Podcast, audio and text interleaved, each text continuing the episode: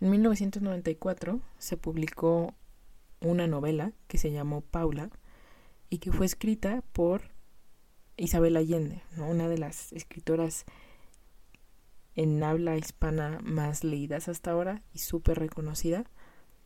Y esta novela tiene una peculiaridad porque años después también se supo que Isabel Allende se la había escrito a su hija. Su hija había padecido una enfermedad toda su vida. Después sufre un accidente que la lleva a la hospitalización a finales de 1991 y lamentablemente no sale, sino que se queda en el hospital y bueno, finalmente le avisan a los familiares que la situación es muy complicada, entonces la trasladan como a una casa de descanso y ahí finalmente muere. Entonces es, es interesante porque Isabel Allende escribió la historia de su hija, la historia de su enfermedad y la situación tan difícil que fue afrontar la enfermedad no solo como madre, sino también desde la perspectiva de, de otras personas que rodeaban la vida de Paula. Y yo imagino a Isabel Allende como escribiendo en una situación tan difícil en los cuartos de hospitales, en un hotel eh, barato que había por la zona, porque eso ya contaba después. Y me imagino como qué habrá sentido ella y cómo habrá de alguna manera manifestado su dolor, su enojo, su frustración y su impotencia eh, por medio de la escritura. Aunque esto puede parecer eh, novedoso, en realidad no lo es. Ha habido muchísimos escritores a lo largo de la historia y bueno, también pues no hace falta que se los diga que escribieron desde ese dolor, desde esa profundidad, desde esos momentos de crisis muy intensas, de crisis existenciales incluso. Y a mí lo único que me lleva a pensar es que quizás hay veces en las que no nos damos cuenta del poder terapéutico de la escritura. Isabel Allende mucho tiempo después llegó a contar que el poder haber escrito ese libro en ese tiempo era lo que mantenía de alguna manera su mente ocupada, pero también que le daba motivos y razones para vivir, porque sabía que la historia de Paula debía ser contada, porque valía la pena ser contada.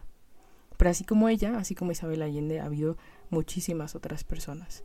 Ustedes saben aquí que somos fans de Nietzsche. Nietzsche es un buen ejemplo de ello. En, la escritura de Nietzsche se puede ver mucha, muchos de sus conflictos, mucho de su personalidad y obviamente gran parte de su historia está plasmada en los libros y en esas incluso cosas que a lo mejor no llegamos a ver, cosas que a veces en la escritura se leen entre líneas, no tan directamente. Entonces, aunque pareciera que es algo evidente, pareciera que nos olvidamos de que la escritura tiene un poder terapéutico y eso es de lo que vengo a platicarles hoy, porque ya en alguna vez les había platicado un poco de la escritura y del papel que tiene en mi vida, pero he podido experimentarla últimamente de otra forma. Yo siempre escribí em, porque me hacía sentir bien, porque es un espacio, y ya, ya lo he dicho también acá muchas veces, pero es un espacio en donde te llegas a conocer más a ti mismo y, y conoces otras facetas de ti que quizás como nosotros le mostramos una cara al mundo diferente, porque la vida nos exige, ¿no? Y la sociedad nos exige que responder a los estímulos, responder a las experiencias de una determinada manera, pues eh, evidentemente la faceta interna, la faceta muy personal, muy íntima, no se manifiesta en lo social. Y a veces a nosotros ni siquiera nos pasa por la cabeza esa versión que hay en nosotros mismos. Y yo creo que hay muchas maneras de acercarse y de conocer esa parte de nosotros, pero yo lo he hecho a través de la escritura, entonces es, es desde la parte que les puedo hablar. Y creo que es para todos, o sea, creo genuinamente que sí podría ser para todos, porque cuando tú escribes para ti mismo, no hay necesidad de exponérselo al mundo. Entonces no hay esta presión de querer escribir perfecto, porque no es tu trabajo, sino simplemente porque quieres hacerlo y es para ti. Incluso ya ahorita les, les voy a poner como algunos ejemplos de, escritura terapéutica, pero hay un tipo de escritura que em, puedes escribir tú todos los días en la mañana tres páginas y de hecho se recomienda que no las vuelvas a leer nunca si no quieres.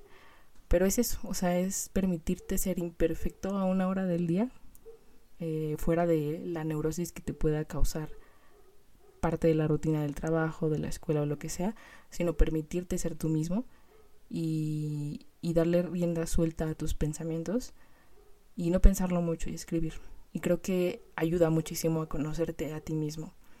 Entonces me impresiona, como les dije, esta parte de la escritura, sobre todo en los filósofos, porque bueno, estamos en, un podcast de filosofía y creo que también esta parte en los filósofos ha sido muy interesante, como les dije, yo les ponía el ejemplo ahorita de Nietzsche, pero creo que hay muchísimos ejemplos, podemos hablar de Descartes, de Platón, o sea, de Spinoza, de muchísimos filósofos, filósofas podemos hablar.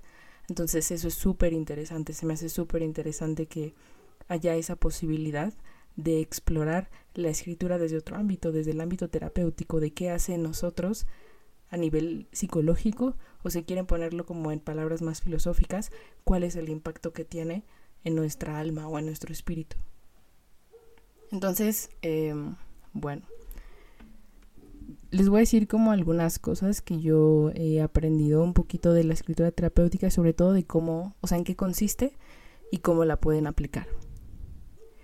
Actualmente la escritura terapéutica es una técnica cada vez más utilizada y recomendada por los psicólogos, porque es una herramienta muy poderosa de autoconocimiento y autoterapia. Es pues el hecho de escribir sobre nuestros pensamientos, la manera en que nos sentimos respecto a algo, a alguien eh, puede ser muy, muy, muy liberador y nos ayuda a distanciarnos y a ver las cosas desde otra perspectiva, ¿no? de repente, imagínate que eres como un espectador, imagínate que vas, es como cuando vas al cine y tienes la pantalla enfrente de ti, entonces puedes ver las cosas como una relativa distancia.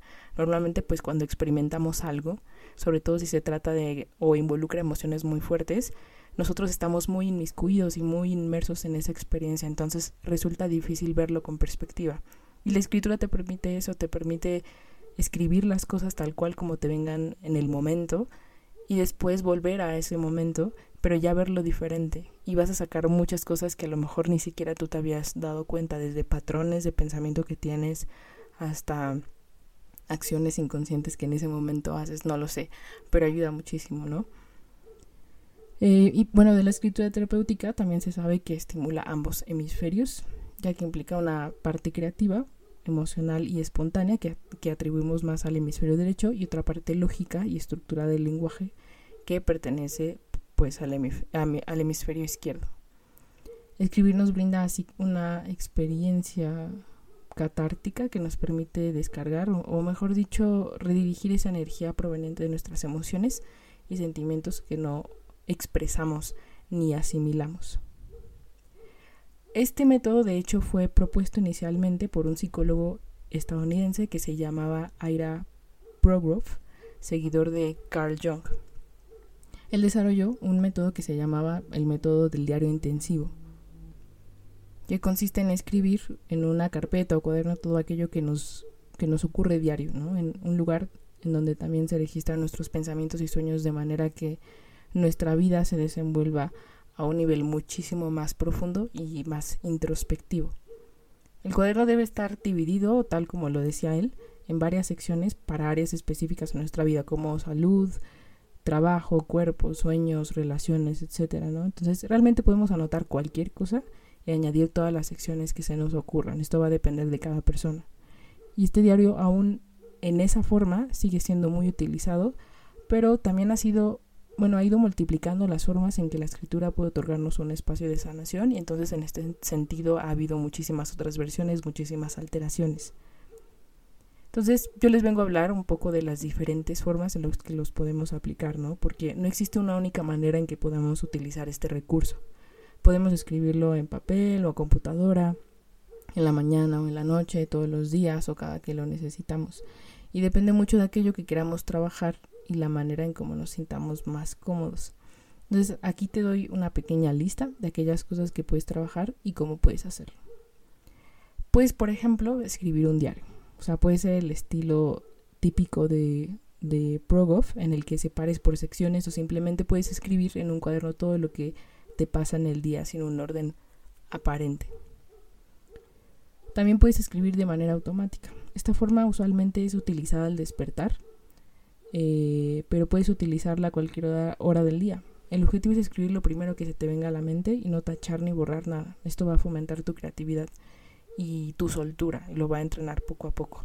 De hecho, hay un libro que se llama El Camino del Artista, que lo escribe Julia Cameron, y ella habla de las morning pages o las páginas matutinas y dice que eh, es un ejercicio que se tiene que escribir apenas te despiertes y tienes, bueno, ella recomienda escribir como tres páginas mínimo, en donde todo lo que te venga a la cabeza es como una verborrea que tú vas sacando como un vómito y lo que haces es escribir así sin pensarlo demasiado y después ella lo que decía era muy drástico pero sí puede hacer, o sea, se puede hacer o no se puede hacer como tú quieras y es arrugar las hojas o las quemaba y ya no las se deshacía de ellas, ¿no? El chiste es que desde el primer inicio del día, desde la primera hora, tú experimentes como ese drenaje emocional.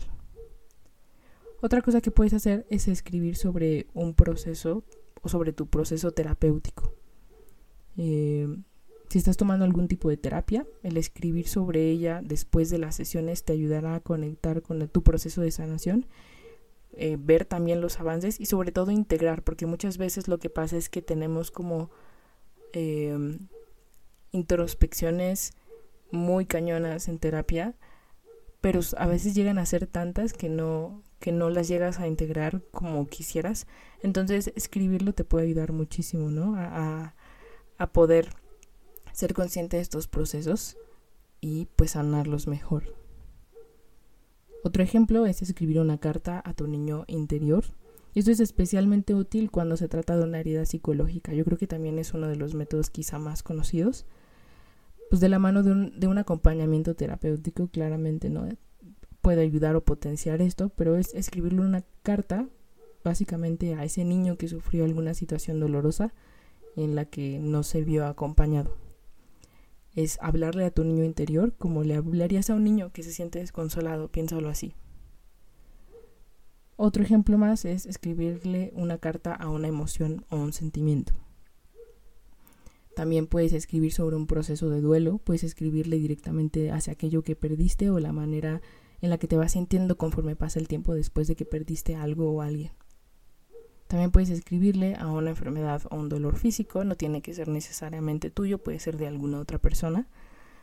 Em, otro es escribir sobre el futuro, ¿no? Sobre aquello que está en proceso, estás en proceso de lograr o imaginas cómo será tu vida em, de aquí a 5 o 10 años, ¿no? Pero escribir a ese futuro que a lo mejor de repente parece como muy intangible, pero también es súper interesante porque te ayuda a aterrizar, te ayuda a aterrizar todas esas ideas que de repente parece que no están porque pues justamente no las puedes tocar y de repente parecen muy lejanas, pero escribir sobre eso, escribir sobre el futuro, te hace ser más consciente de lo que quieres y te hace también un poco desde la conciencia empezar a tomar decisiones para llegar a ese objetivo, a esa meta que tú te estás proponiendo.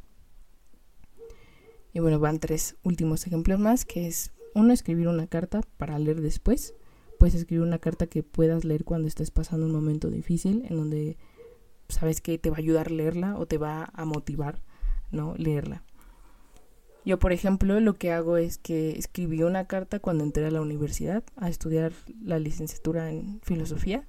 La escribí al inicio y esto motivaba un poco por mi universidad Em, de aquello que dije, bueno, esto me gustaría saber, si termino la carrera en esto, me gustaría saber, no sé, qué estaba haciendo yo al principio, qué pasaba por mi cabeza cuando apenas llevaba unos días estudiando filosofía y justo apenas la leí y fue increíble. Entonces volví a repetir el mismo proceso ahora que estoy estudiando la maestría y en ese tipo de momentos, o sea, no, no tiene que ser como que necesariamente escribas una carta cuando te sientas mal o que te sientas triste, sino puedes pensar en cómo estoy pasando ahorita por un proceso interesante, puedo escribir una carta ahorita al inicio y verla y escribir una para el final y así ver en qué momento estaba, ¿no? O sea, de repente también es interesante ver eso porque te digo, puede ser por muchas cosas, pero una cosa eh, interesante de ver es los avances que has tenido y la perspectiva que tenías en un momento dado sobre algún tema. El penúltimo es escribir a una entidad trascendental.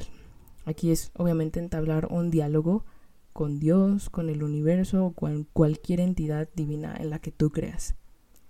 Y finalmente, escribir un diario de gratitud, que también em, es muy usado ahorita, ¿no? En donde puedes utilizar este espacio para agradecer por todas las cosas que tienes. Normalmente se dice como que o hay una un este un formato que usa mucho la gente ahorita que es levantarte y apenas te levantes escribas tres cosas por las que estés agradecido.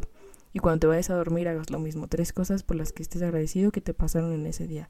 Pues en realidad, pues, como te digo, o sea, esto depende de del formato que tú con el que te acomodes más. Y hay muchísimas cosas que puedes encontrar en internet, ¿no? Bueno, el hecho de que nos permitamos escribir bajo cualquier situación no implica necesariamente que tengamos que volver tiempo después para leerlo, ¿no? Era lo que les decía. Hay personas que incluso escriben algo y después lo queman a manera de ayudarse a cerrar un ciclo o dejar ir algo. Lo importante es el proceso. Y nuestra escritura no tiene que ser poética o perfecta, sino antes que nada tiene que ayudarnos a poder entender mejor nuestros pensamientos, nuestros procesos y nuestras emociones. También es completamente normal que en algunas ocasiones escribir resulte algo incómodo, ya que hay que recordar que pues es un momento de confrontación en el que la intención es llegar a comprender algo para posteriormente manejarlo mejor y estar en paz con él. Y creo que todos deberíamos darnos la oportunidad de escribir. Les digo, al final creo que la escritura es un recurso infinito. Yo ahora he tenido como oportunidad de explorarla en un ámbito que yo no em, había experimentado antes, que era en el ámbito profesional, o sea, dedicarme a escribir y la verdad es que sí puso muchísimo en contraste la escritura más personal, o sea, mi escritura terapéutica, la que hago no para mostrársela al mundo, sino la que hago porque me hace sentir bien. Entonces es interesante que tanto si escribes como no escribes, busques, eh, pues no sé, primero yo sí te invitaría como a aventurarte a esto, a escribir, sin juzgar ni nada, sin pensar, escribo mal, tengo pésima ortografía, porque eso no importa, lo único que importa es que tú lo vas a leer, si realmente lo ves como un recurso terapéutico o si realmente lo quieres usar así. Y si no lo quieres usar así, si te gustaría empezar a escribir, bueno, solo hay un consejo que te puedo dar si quieres empezar a escribir y es que escribas. O sea, suena muy simple, pero realmente uno puede pasar horas, puede pasar días procrastinando eh, no tratando de escribir, pero la única manera en la que tú puedes aprender a escribir, que puedes mejorar tu, ortografía, que puedes mejorar tu redacción, es escribiendo. Y luego yo de repente también tengo alumnos que, que no escriben tanto porque les, les agrade, sino porque les ayuda a bajar sus ideas, y eso también es súper válido. Entonces ahí te recomiendo más bien que busques estructuras que te puedan ayudar a bajar esos pensamientos, luego escribir como ciertos, no ensayos tal cual, pero sabes como la estructura de un ensayo Em, puede ayudar muchísimo. Entonces yo te recomiendo más que nada que eh, escribas.